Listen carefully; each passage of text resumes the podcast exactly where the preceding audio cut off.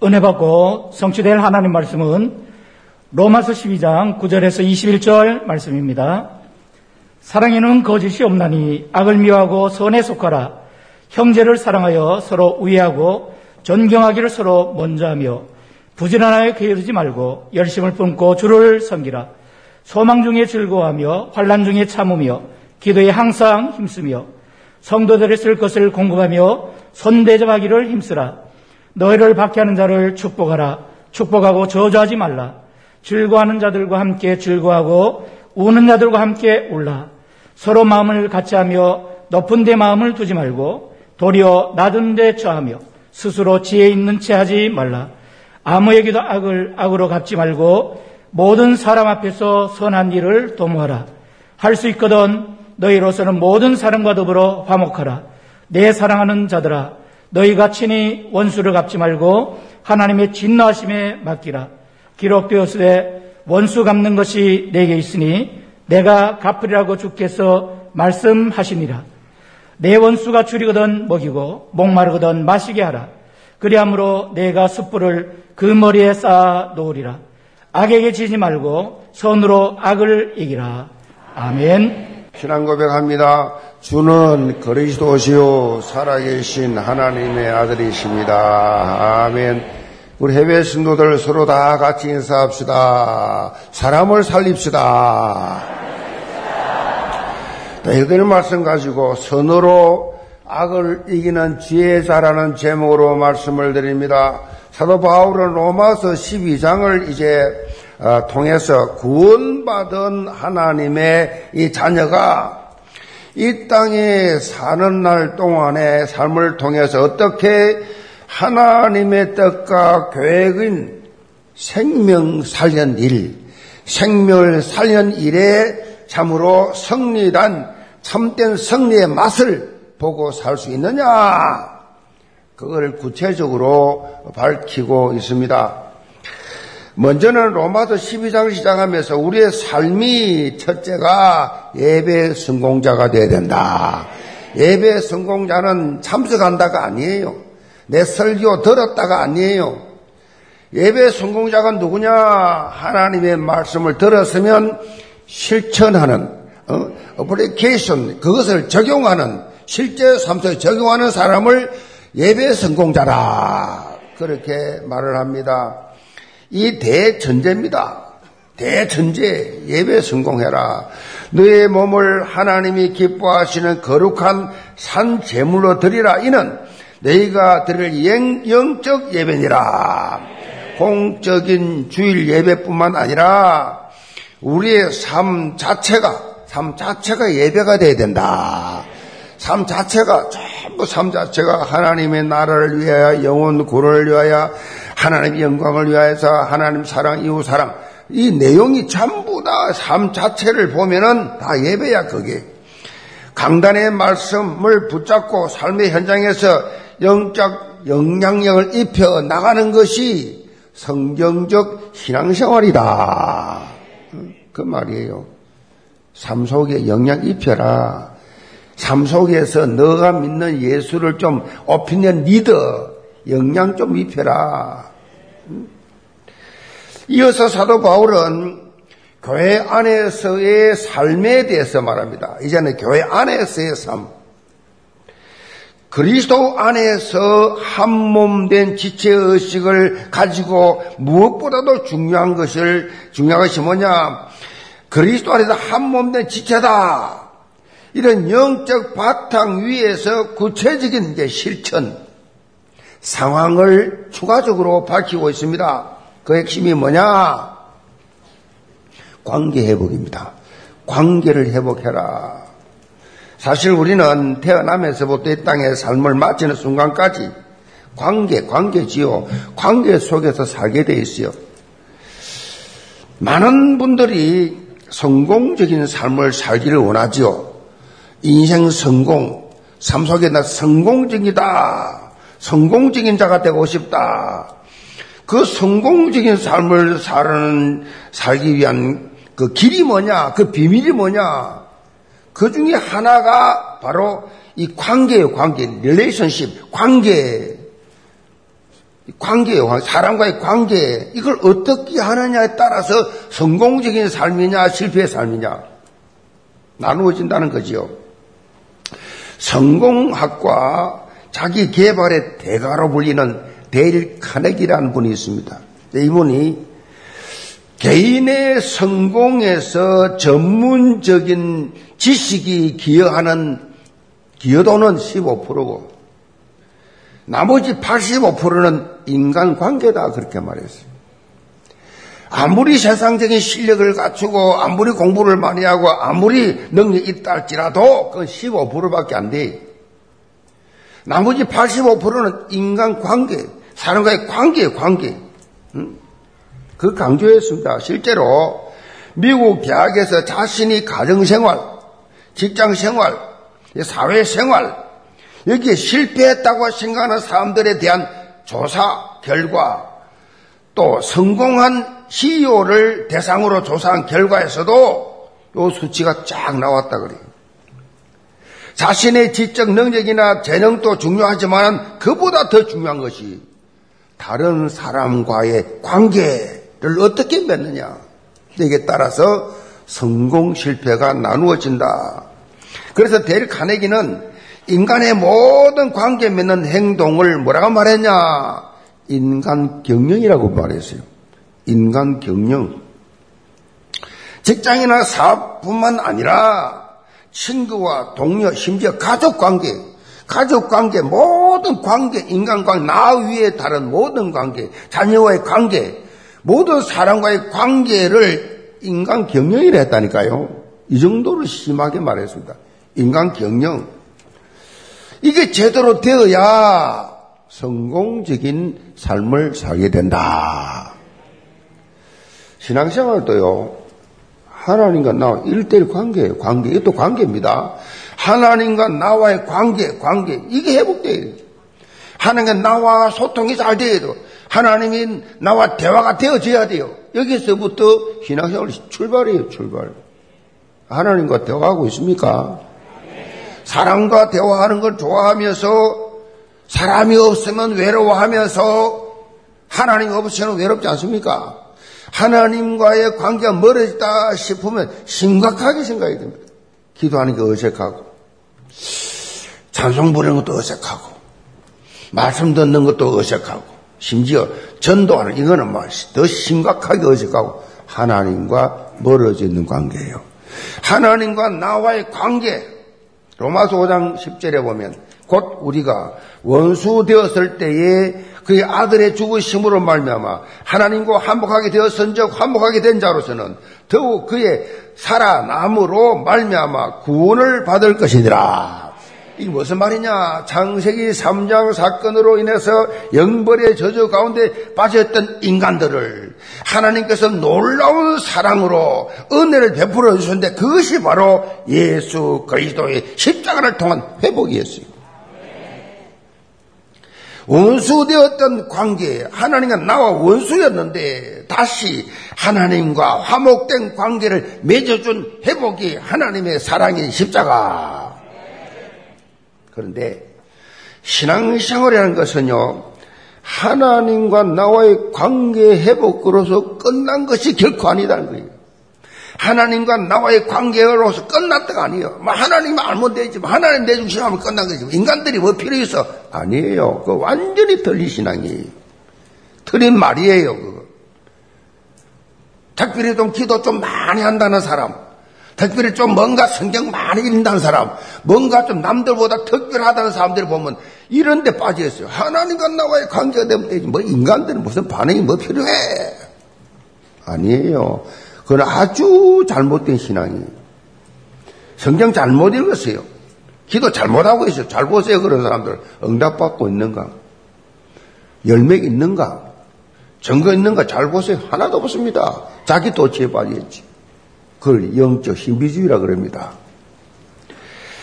인생을 살면서요, 우리는 좋든지 싫든지 사람과의 관계 속에 살아가야만 합니다. 어쩔 수 없이.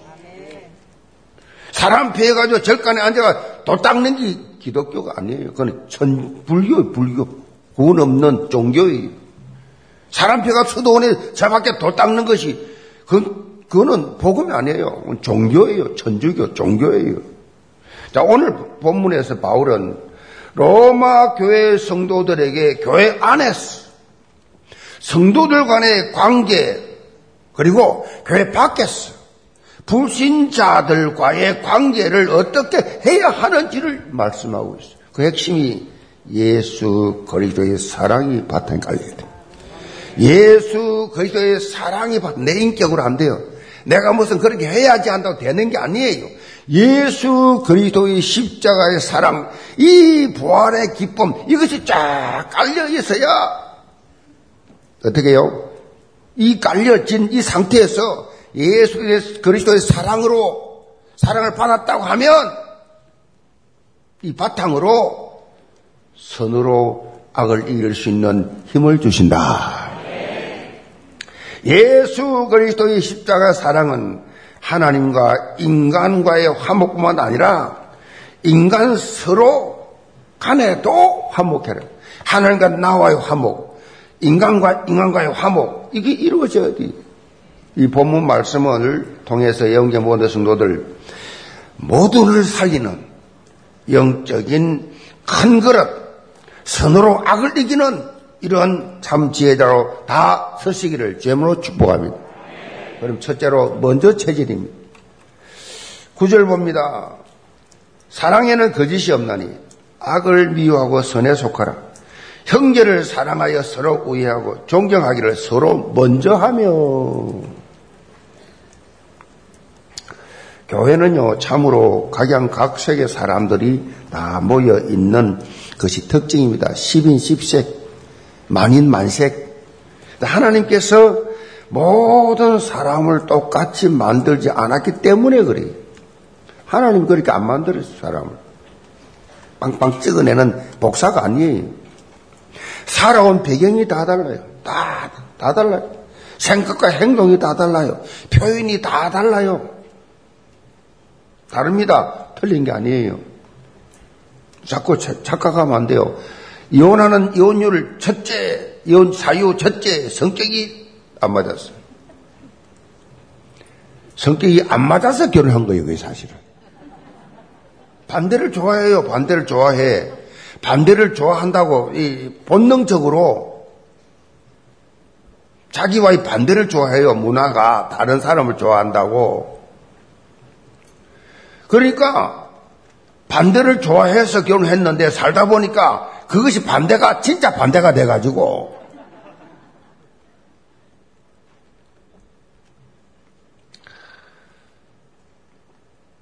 어, 외모만 보더라도 외모만 보세요. 손바닥보다 조금밖에 안 큰데 70억 인구가 똑같은 얼굴이 없어요.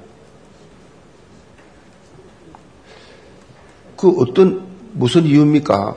하나님이 창조하신 신묘 막측한 하나님의 작품이에요. 똑같은 얼굴이 없어요. 상둥이도 똑같지 않아요. 자, 이래 서로 다른 사람들이 모여서 교회라는 공동체를 만들어 갑니다. 교회. 자, 그렇기 때문에 영적으로 눈을 뜨지 못하면 영적으로 해석하지 못하면 자기 색깔로 나, 나, 쳐다보면 원리스를 깰 수밖에 없어요. 원리스가 딱 깨져요. 그래서 한국 교회가 다 깨져 있습니다. 겉으로는 모이지만 속 마음은 다 깨져 있어요.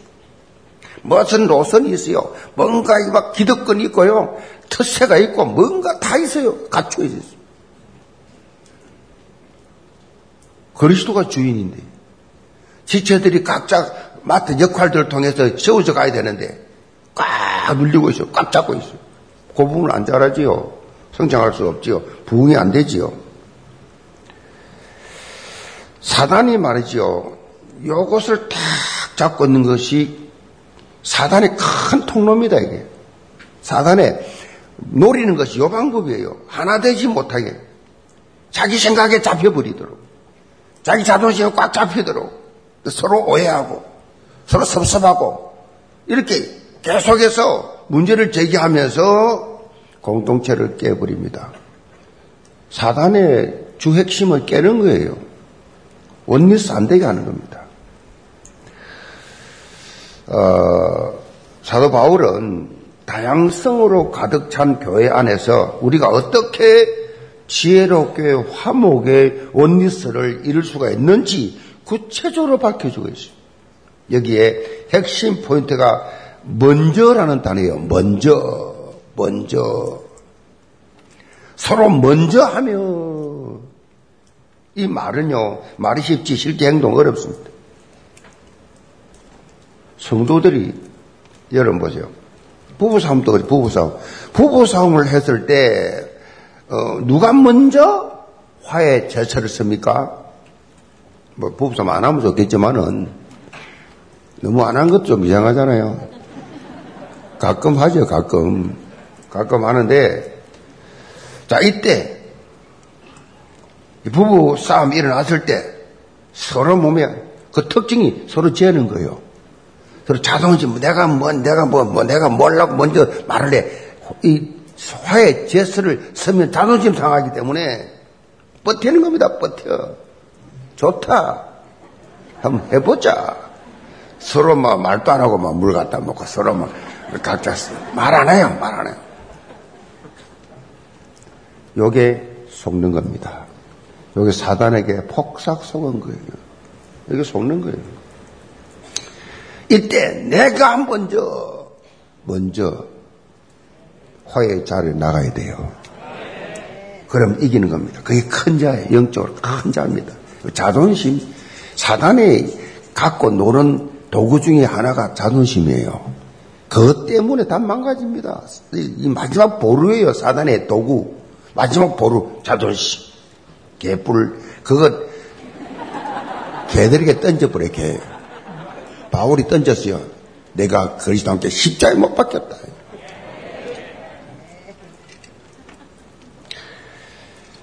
저도 복음 깨닫기 전에는요 버텼어요 버텨 먼저 안 했어요 갈 때까지 가보자 근데 복음 깨닫고 나서부터는 항상 제가 먼저죠 먼저 체질.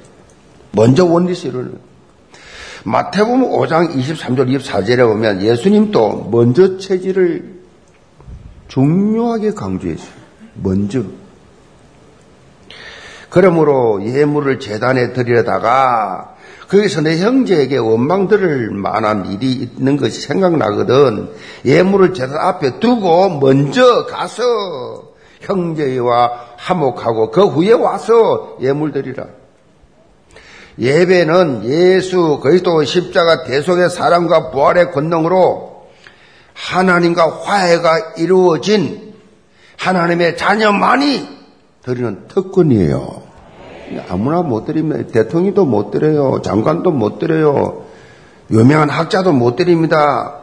근데 왜 아무것도 안 우리가 감히 창조주 앞에 지금 예배드리러 나왔어요. 이 우리 특권이에요. 근데 하나님과 화목된 상태로 예배드릴 수 있는 이 은혜를 처음 했음에도 불구하고 다른 누구와 원수 상태에 있다. 다른 누구와 말 안 해. 두고 봐. 서로 망하기를 바래. 원수 상태에 있는. 그런 사람이 여기에 와 있다고 하면, 가라, 가라. 가서, 너 그 사람하고 화해하고 와서 는 예배해. 나 너 예배 안 받아. 그 예수님 말씀이에요. 아시겠어요? 마음속에 탁 원한을 품고 평생 영적 암덩어리 가지고 이를 갈고 있습니다. 갈겠다고 두고 보자고. 그리고 예배 하나님 받은 적이 없어요. 나는 왜 기도 응답이 안 되나? 나는 왜 믿음이 안 자라나? 나는 왜 이렇게 마음의 기쁨과 즐거움이 왜 없냐? 나는 왜 원리스가 잘 안 되냐? 요거 있어서 그래요, 요거. 영적 암덩어리 딱 원수진 상태. 하나님이 그 예배는 받지 않습니다. 사실 용서하지 못하는 마음을 내버려 두면요. 자, 기도 죽어요. 마음의 즐거움과 기쁨, 평안 안 보여요. 그 사람 그 인상 무시, 인상 무시하면 안 돼요. 얼굴 표정 딱 보면 거의 다 알아요. 관상 보라 그 말 아닙니다. 다릅니다. 사랑을 하나님의 사랑을 먹고 사람들의 사랑을 먹고 사는 사람은 얼굴이 달라요. 얼굴이 마음의 창이잖아요. 표정 관리 잘 하시기 바랍니다. 어, 이 마치 말이요. 콜레스테롤이 많으면 뭐요? 병원 가면 그러잖아요. 콜레스테롤 줄이라. 심장 혈관을 콜레스테롤이 막아버린다 그래요. 하나님이 주시는 은혜를 이 원수 관계 때문에 다 차단시켜. 하나님의 은혜를 그대로 받고 삶 속에 그대로 적용, 영적으로 확 통먹고 자라가야 되는데 꽉 막아놨어. 미움, 이게. 결국요, 자신의 삶을 피폐하게 만들죠. 삶 내용을 보면 피폐해요. 전혀 하나님을 높이고 자랑할 만한 믿는 자의 모습 없어요. 사도 요한은 요한일서 3장 14절에 이렇게 말을 하고 있습니다. 우리는 형제를 사랑함으로 사망에서 옮겨 생명으로 들어간 줄을 알거니와 사랑하지 아니하는 자는 사망에 머물리느니라. 사랑하지 않는 자는 사망에 머물리는지라. 형제를 미워하고 원수 맺고 있다 하면 정말로 구원받았냐? 의심할 수 있다. 무슨 말이에요? 사도관 이렇게까지 표현한 것은요.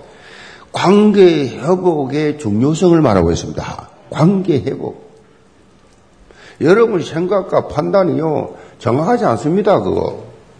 스스로 착각을 해가 자기 판단이 맞다고 생각하고 계속 관계를 끊고 있으면 그건 정확한 판단 아니라니까 하나님 사랑을 체험 못한 사람이 제가 체험하기, 제가 늘 자랑스럽게 말한 그거잖아요. 제가 싸울 일이 없었겠습니까? 평생에 이 나이 먹도록 저는 격투기 한 사람이에요. 운동도 험하게 한 사람이라니까요. 치고받고 어렸을 때 조인트 맨날 깨지고 태권도 하다가 중학 때부터 군대 3년 동안 태권도만 해서 산 사람이에요. 3년 동안 태권 만 35개월 15일. 요새 군대 그뭐 2년 동안 하는 거. 그런데 군대 서든지 대학 다닐 때든지 잘하면서 싸움할 일이 없었겠냐고요. 한 번도 사람하고 멱살 잡은 적이 없습니다. 마음속으로도, 마음속으로도 내가 저 인간 저, 저, 한 사람도, 저것 손에 아무도 없어요. 왜? 하나님의 사랑을 받고 나니까 내 같은 게 누구를 미울 자격도 없어, 나는. 하나님 사랑을 받고 나니까 내가, 내 꼬라지를 알아야지. 뭐, 누구를 비판하고 판단합니까? 내 주제를 알아야지. 그래서 저는 하나님 앞에 목회하기 전에도 단 한 사람도 막 내가 온갖 욕을 다 하는 사람도 저 사람이 아 전도하고 막 기도하고 교회 부흥 일으킨대요. 저보고 심각하게 말해요. 좀 봅시다 하더니 우리 교회 우리 수영로교 옛날에 당신 같이 막 전도한다고 막 교회 부흥 일으킨다 하더니 사기치고 간 사람이 있어. 당신은 다 똑같은 사람 같아. 당신 사기꾼 아니야? 라고 말을 하더라고. 내가 속으로 아, 그래요. 그런 사람이 있었어요. 어, 저 사기꾼 아닙니다. 그 사람 어떻게 봤냐면, 나 진짜 모르네. 내가 하나님 사랑받고 하나님 얼마나 쓰임받는지 모르네, 저 사람. 날 모르라서 그런 거지. 저 사람 못돼서 그런 게 아니야. 내가 만약에요, 기분 나빴다면 내 사기꾼이요. 그렇죠? 도둑놈이 들키고, 도둑놈 하면 딱, 딱 들키면 기분 나쁘잖아요. 도둑놈 아닌데 도둑놈은 아닌데 뭐. 여러분이요, 상처를 받고 기분 나쁜 건 여러분 자신이 그래서 그래요. 저 사람 저 성질 더러워. 더러워서 그래요. 그럼 기분 나쁘게 해주세요. 그러니까 더러워서 그래요. 아, 주의 음성 들어도, 아, 저 사람이 내 더러운 성질을 아시고, 하나님 저 사람 통해서 내게 말씀하시구나. 고쳐야지. 이래야 되지. 성질 아, 좋은 사람 보고 저 성질 더러워. 아닌데, 전혀 상처 안 돼요. 여러분. 내가 제일 기분 나쁘다. 그게 여러분의 딱 창실 3장이에요. 진단 간단합니다. 농땡이 보고요. 농땡이라면 들키가 기분 나쁩니다. 내가 왜 농땡이냐? 착한 사람, 뭐 성실한 사람은 농대를 웃고 말아요. 아닌데 뭐. 여러분. 어, 우리 힘과 능력으로는 좀 어렵습니다. 이 예수님의 십자가 사랑을 여러분이 체험하면요, 먼저 처질됩니다. 이게 될 수 있어요. 본문에서 사도 바울은 악을 미워하고 선에 속하라 그랬어요. 악을 미워하고 선에 속하라 표현하고 있는데 여기서 악은요, 사단 마귀를 말하고 선은 예수 그리스도를 비유하지요. 속하라 이 표현은요 원어적으로 속하라 이 말은 악교를 붙인다는 뜻이에요. 악교 아시죠? 이런 이, 이 접착제 악교 악교처럼 굳게 결합된 상태 선에 속하라. 예수 그리스도의 십자가 사랑을 체험한 상태 다시 말해서 오직 그리스도가 되면 그리스도가 모든 문제 일자라고 탐났다고 하면 먼저 체질이에요. 먼저 체질. 먼저 화해하고, 먼저 찾아가고, 먼저, 먼저 사랑을 베푸고, 먼저 희생하고, 세계적인 조직 신학자 웬 그루데임이라는 분이 있습니다. 사랑에 대해서 이런 말을 했어요. 사랑이 없는 곳은 한마디 말조차도 의심을 품게 하고, 한 가지 행동까지도 오해와 갈등을 낳는다. 사랑 없이 되어지는 모든 것이 결국은 사탄의 기쁨이 된다. 그랬어요. 왜 오해해요? 왜 상처가 받습니까? 이게 다 사랑 없이 하는 모임이에요. 사랑 없이 하는 대화. 우리가 예수 그리스도의 사랑으로 하지 않는 모든 것이 결국은 뭐요? 사탄 기쁘게 하는 거예요. 사탄 즐겁게 하는 거라고. 그래서 복음이 너무나 중요합니다. 우리는 오직 복음으로 살아야 됩니다. 복음 중심으로 삶을 완전히 편집하라. 완전히 복음으로. 복음 체질. I'm okay, okay. 복음이 뭐예요? 예수 그리스도의 십자가 사랑 그 자체가 복음이에요. 십자가 사랑 그 자체가 복음이라고. 창세기 3장 사건에 의해서 두려워 떨고 있는 아담과 하와를 하나님께서 놀라운 사랑으로 품어주셨어요. 금단의 열매를 따먹고 죄 가운데 두려워서 숨어서 그야말로 금방 시들어버릴 무화과 잎으로 인해서 부끄러운 곳을 가리고 있는데 하나님이 직접 찾아와서 아담아 너 어디 있느냐? 두려워서 숨은 나이다. 벌거벗었으므로. 자 근데 더 안타까운 것은요. 너가 왜 선악을 알게 하는 나무를 다 먹었냐 이렇게 물었대. 물었습니다, 하나님. 그러니까, 저 하와가 죽어가지고, 하와 너 왜 먹었냐? 저 뱀이 나를 꼬였어. 전부 변명합니다. 그 변명이 통합니까? 이것이 범죄한 인간의 모습이죠. 그런데 하나님은 놀랍게도 이들에게 십자가 보혈을 예표하는 가죽옷을 가죽옷을 입혔단 말은 짐승을 잡았단 얘기입니다. 하나님이 짐승을 잡아서 가죽옷을 뭐 가죽옷을 뭐 가봉을 해갖고 입혔겠어요? 가죽옷을 입히니라 할 때 그 가죽 짐승을 잡아서 이 부끄러운 거 이 무화과 이거 뭐 한나절 되면 다 말라버리고 또, 또 해도 또 해야 되는데 가죽옷을 입혀줬다. 영원히 부끄러움을 덮어주었다. 가죽 입었을 때에 입었을 때 어떻게 했어요? 피가 뭐 가죽을 자, 짐승을 잡아 입혀서 피가 온몸에 두두두 느껴지기 때문에 피 십자가 보혈을 상징하는 가죽옷 그걸 입혀줬어요. 모든 것을 덮어주신 하나님의 사랑. 이거 알아야 돼요. 그래 덮어줘야 돼요. 여러분 덮어줘야 돼요.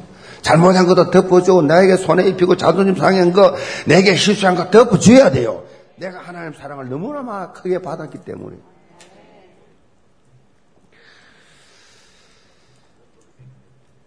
우리가 복음으로 산다.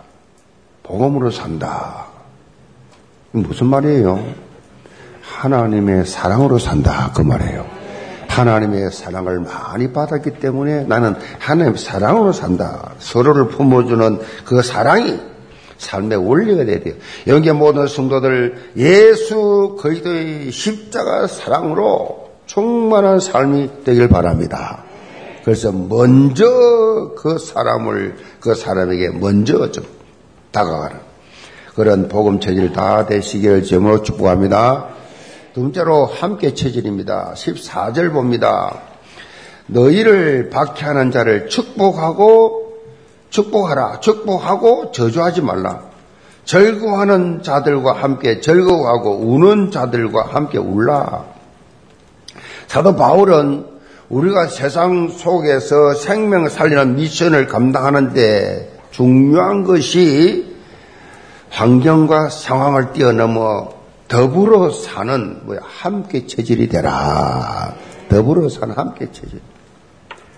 함께 즐거워하고 함께 울라.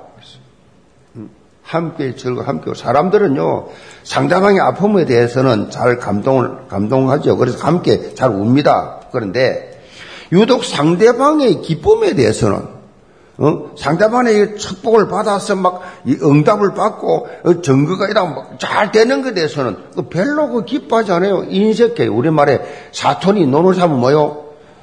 배가 아프다. 왜 배가 아픕니까? 축복하고 같이 사촌이 그렇게 부자가 되었으니까 축복해 줘야 되는데 우리 민족이 그래요. 그래서 장제 3장에서 발생한 이 이유 모든 것이 뭐 뭐 뭐 뭐 중심이에요? 나 중심이에요. 나 중심. 자기 중심이에요. 자기인데 별 유익이 없으면 안 좋아. 우리는요, 이런 세상 문화와 다른 삶을 살아야 돼요. 자기 중심으로 사는 자기 삶장 문화가 아니고, 사도행전 1장 1절, 그리스도 주인, 주인된 삶을 살자. 그리스도 중심. 그리스도가 주인된 삶. 이것이 피언약의 비밀을 누리는 6월절 응답이에요. 그리고 물질 중심으로 사는 장세기 6장의 내필의 문화를 버리고 사도행 1장 3절 하나님의 나라가 돼야 돼요. 내 삶을 통해서 하나님의 나라가 임하는 증거, 하나님 나라가 임하는 증거, 나를 통해서 생명이 살아나는 그러한 역사가 일어날 때 하나님 나라가 임한다. 나를 통해서. 나를 통해서 하나님 나라. 무슨 말이에요? 나를 통해서 한 영혼이 주께로 왔냐? 한 영혼이 주님께로 돌아왔냐? 나를 통해서. 자, 이것이 하나님 나라 배경을 누리는 수장절 응답이죠. 그리고 세상 성공의 중심으로 사는 장세기 11장이 바벨탑 문화의 이, 이걸 버리고 장세기 1장 8절에 오직 성령 충만 체질이 되어라. 성령 인도받는 체질. 이것이 성령 충만 노리는 에, 뭡니까? 누리는 오순절의 응답이다. 우리는 이런 삼중심의 삶에서 완전히 이제는 오삼 오직 삼절기의 삶으로 그렇게 어, 바뀌어지기를 바랍니다. 자, 오늘 바울은 오늘 본문을 통해서 계속해서 삶의 현장 속에서 생명력 넘치는 삶, 영적 영향력을 입히는 삶, 이런 영향 입히는 삶을 살기 위해서 이 많은 요소들을 언급하는데 16절에는요, 영적인 겸손의 삶을 말하고 있어요. 16절에는 영적인 겸손한 삶을 겸손해라. 17절에는 선한 일을 도모해라. 18절에는 화목하는 삶의 모습을 강조하면서 한마디로 생명 살리는 본론을 붙잡으라. 그러면서 21절에 보니까 결론적으로 이렇게 선언합니다. 악에게 지지 말고 선으로 악을 이기라. 어, 율법은 뭐예요? 악을 악으로 갚아야 돼. 눈은 눈으로, 손은 손으로, 이는 이로 그렇게 말하는데 성경 신약에 와서 복음이 뭐냐? 선으로 악을 이기라. 복음의 능력으로 모든 서론을 다 뛰어넘어라. 서론, 서론 거다 뛰어넘어라. 여러분이 가지고 있는 거의 다 서론이, 눈에 보이는 다 서론이잖아요. 그래서 알아듣지도 못한 말 계속 하지요. with 이마누엘 원네스. 이거는 영적인 사람은 알아들어요. with 이마누엘 원네스. 이게 뭐요? 함께 체질입니다. 함께 체질. 이것이 그냥 함께 체질 될 때가 나갑니다. 성삼위 하나님과 24시 함께하는 영적 체질이 될 때 우리의 수준을 뛰어넘죠. 그때 뭐요? 우리 힘으로 사는 게 아니야죠. 모든 것이 뭐요? 해븐의 파워죠. 하나님이 나에게 주시는 힘, 하나님이 주시는 인격, 그러니까 사랑할 수 있지요, 원수를. 어떻게 원수를 사랑합니까? 원수를 어떻게 먹여줍니까? 망하고 빨리 죽어야지, 내 앞에서. 원수가 굶주리면 먹여주고. 모든 나를 넘어서야 돼요. 나를 초월해야 됩니다. 이 신앙생활은 그리스도의 성품으로 하나 하나씩 조금씩 닮아가자. 나를 초월해야 어떻게 돼요? 나를 초월해야 한 영혼 살리는 열매가 맺히게 되어 있어요. 내가 죽어야 열매가 맺혀요. 내가 빨빨 살아간 자존심이 빨빨 살아서는 영혼이 열매가 없어요. 사도 바울이 본문 14절로 21절까지 계속해서 비슷한 내용을 다른 각도로 반복해서 설명하는 이유는 한 가지입니다. 결국 우리들의 삶의 모습을 통해서 하나예요, 하나. 불신 영혼이 돌아와야 된다. 불신 가족, 불신 영혼, 불신 친구, 불신 형제, 불신 이웃, 불신 부모. 내 이 하나님 앞에서 정말 먼저 다가가는 헌신한 이 모습 보고 감동받아가 돌아가게 되어 있다. 우리 관점은요, 하나밖에 없어야 돼요. 무엇을 하든지, 하나님 영광을 위해, 영광이 뭐예요? 하나님 영광을 위하여 막연한 소리입니까? 생명 살리는 관점입니다.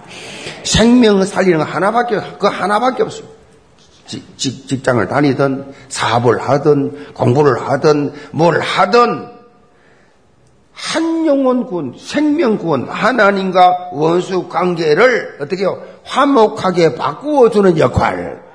불신자는 다 하나님과 원수 관계, 원수거든요. 이 화목하게, 하나님과 화목하게 해주는 선지자적 역할. 그게 전도자예요. 그래서 전도자의 발걸음은 아름다운 거예요. 이 생명 구원에서 살아가는 사람들은 너무 본론을 향해서 나아가는 삶이 때문에 가치가 다릅니다. 골도후서 5장 18절에 보면 이 사실을 강조합니다. 모든 것이 하나님께로서 났으며 그가 그리스도로 말미암아 우리를 자기와 한목하게 하시고 또 우리에게 한목하게 하는 직분을 주었으니 그러니까 우리에게 그러니까 우리는 하나님으로부터 한목하게 하는 직분을 받은 존재라는 것입니다. 직분자들 잘 기억하세요. 어, 구원받은 하나님 자녀도 직분이에요. 성도라는 것도 직분이라고. 함께의 체질이 되라. 함께. 어, 자꾸 나누지요. 사탄은 남북으로 나누고 그냥 자꾸 나누지요. 어? 어? 자꾸 나눕니다. 이게 팔도광산 다 찢어 나누고 음, 교회도 나눕니다. 자꾸 찢어져야 힘이 없으니까. 이 장작은 합해야 불이 확 붙는데 나눠버리면 다 꺼져버려요. 지금 다 꺼진 상태예요. 유명한 설교가 외련 위어스비 목사님이 이런 아주 중요한 말을 했습니다. 당신이 그리스도인이 된 것은 누군가 당신에게 마음을 주었기 때문이다. 이제 당신 차례다. 그랬어요. 중요하지요. 누군가 하나님과 나와의 관계를 화목하게 하기 위해서 헌신한 분이 있어요. 그분이 남편이든지 마누라든지 자식이든지 가까운 친구든지 전혀 모르는 사람이든지 누군가 화해자가 있었기 때문에 내가 이 자리에 지금 앉아 있는 거예요. 하나님과 화해해서 지금 예배 드리는 것입니다. 그렇다면 이제는 내 차례다. 이제는 내가 할 것이다. 내가 영적 자세를 가지고 함께 체질되어서 생명 살리는 그리스도의 대사로 당당히 서시기를 점으로 축복합니다. 결론입니다. 종교계의 노벨상이라죠. 템플턴, 템플턴 상이라고 있는데요. 종교계의 이, 이 템플, 이 노벨상입니다. 자, 이 템플턴 상을 제정한 존 템플턴이 쓴 책이 있습니다. 열정이라고. 행복한 변화로 이끄는 내 삶의 기관차라는 부제가 붙었는데 템플턴은 월 스트리트에 살아있는 전설 영적 투자가로 불렸습니다. 이 책을 통해서요 성공하는 사람 삶, 삶, 삶을 위한 120가지의 인생 법칙을 설명을 해놓고 있는데 책 제목처럼 그가 가장 중요하게 본 것이 뭐냐 열정이에요 열정. 열정이 행복한 변화를 이끄는 삶의 기관차, 동, 원동력이다 그랬어요. 이 열정은 누구나 자기 안에 가지고 있는데 잠자고 있다는 것입니다. 잠자고 있습니다. 그 열정을 깨우는 그때가 바로 성공으로 돌아서는 터닝 포인트다. 그랬어요. 정말 맞아요. 그러니까 제가 이 하나님 앞에 쓰임받게 된 것이 열정 회복했거든. 나 열정 있는 줄 몰라서 그때는 조용한 사람이었어요. 그냥 조용, 있어나만 하는 사람이었어요. 근데 사모오늘을 회복하고 오늘의 말씀, 오늘의 기도, 오늘의 전도가 회복되고 나니까 나도 모르게 내 속에 열정이 나오는데 내가 나를 보고 놀랬어요. 지금도 놀라고 있지만은 여러분 말이죠. 여러분 속에 잠자고 있는 열정이 있다니까요, 지금. 아무리 성격이 내성적이고 아무리 조용한 사람이라도 그 속에 열정이 있다니까요. 그 열정을, 열정이 내가 도, 깨워지는 순간이 뭐요? 인생 터닝 포인트다. 오늘 본문 11절에 보면 사도 바울이 이렇게 강조합니다. 부지런하여 게으르지 말고 열심을 품고 주를 섬기라. 여기서 열심을 품고가 뭐예요? 열정의 열정. 노력을 열심히 그 말이 아니에요. 열정, 열정. 원어에 보면요. 열정 뜻이 뭐냐? 가슴에 불을 안고 그런 뜻이에요. 가슴에 불을 안고 주님께서 내게 맡겨준 직분을 감당하고 내 삶의 현장에서 생명 살리는 미션을 실현하는데 복음적 불덩어리가 네 가슴에 있느냐? You still burning? 당신 속에 여전히 불타고 있는가? 성령의 불은 여러분 속에서 꺼지지 않습니다. 여러분이 불쌍해서 그렇지요. 제가 체험한 성령 역사는요. 제 속에 붙은 불은 청년 때 지금 그대로예요. 여러분 속에 이 성령의 불, 불덩이가 있는데 이것이 드러난 날이 오늘이 되기 바랍니다.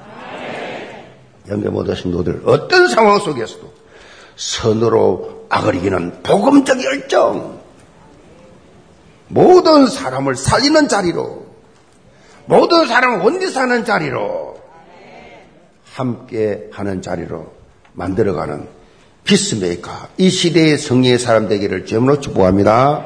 기도합시다. 아버지 하나님 우리 영계 모든 성도들 특별히 오늘 이번 주간 선으로 악을 이기는 지혜자들이 되게 도와주옵소서. 먼저 체질이 되게 도와주옵소서. 함께 체질이 되게 하여 주옵소서. 예, 소선 받들어 기도합니다. 아멘.